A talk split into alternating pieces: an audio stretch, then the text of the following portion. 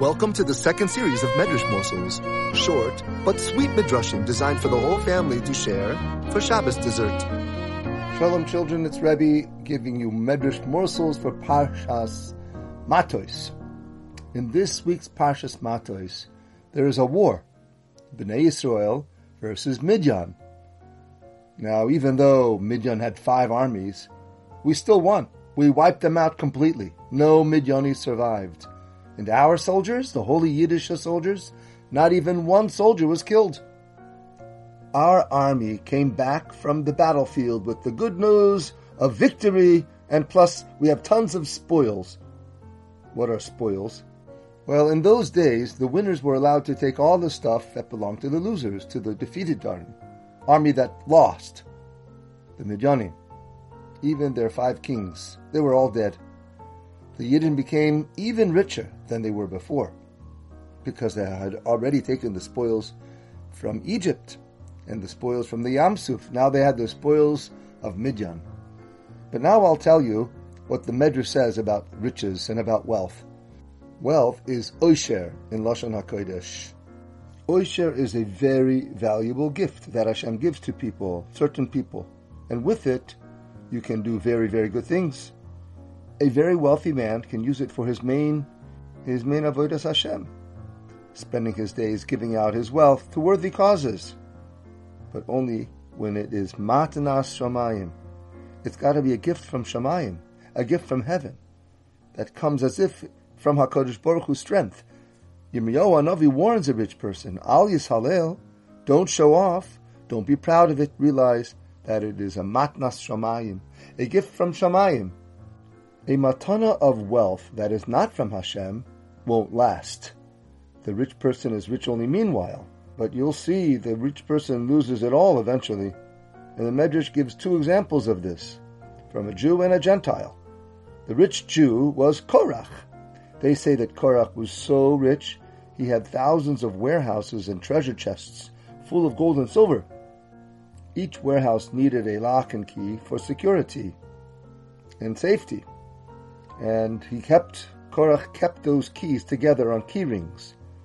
Those keys were so many that Korach needed 300 donkeys just to carry his treasure house keys. Well, we all know what happened to Korach's wealth. It all got swallowed up in an earthquake with his family. Now the rich Goy was none other than Haman HaRasha. The king Achashverosh hung Haman and gave his wealth and his entire estate over to Queen Esther and his arch enemy Mordechai became the manager of all that wealth. Why did Korach and Haman lose all of their wealth? Because it wasn't a matana from Hakadosh Baruch Hu.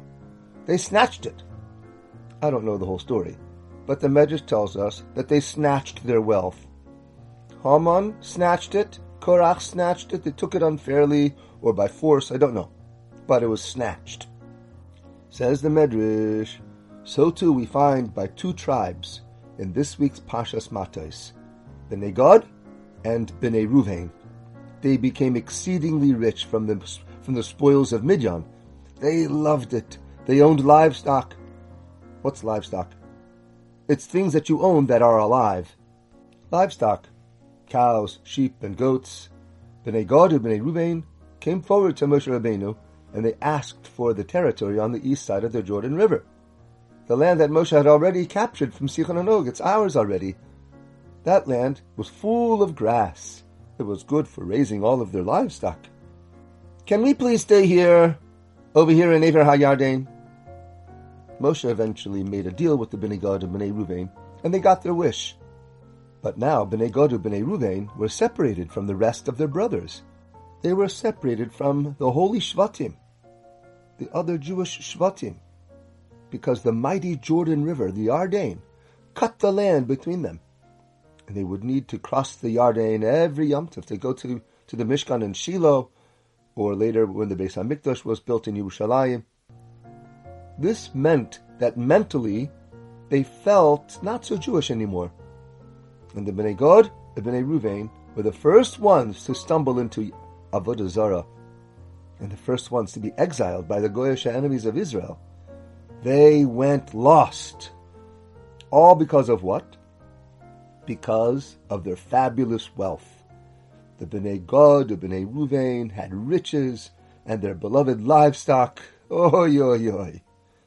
So what do we learn from this, children? If your parents don't have enough money for things that you want, think. Hashem is telling you it's better that way. Wealth, when you shouldn't have it, is destructive. Kids, here at Mussar Stories, we want to hear from you. We want to know who you are, who's listening out there to these podcasts and these shiurim. So shoot us an email at info at mussarstories.com. We'd like some feedback. Tell us your name, where you live, and what you like about it.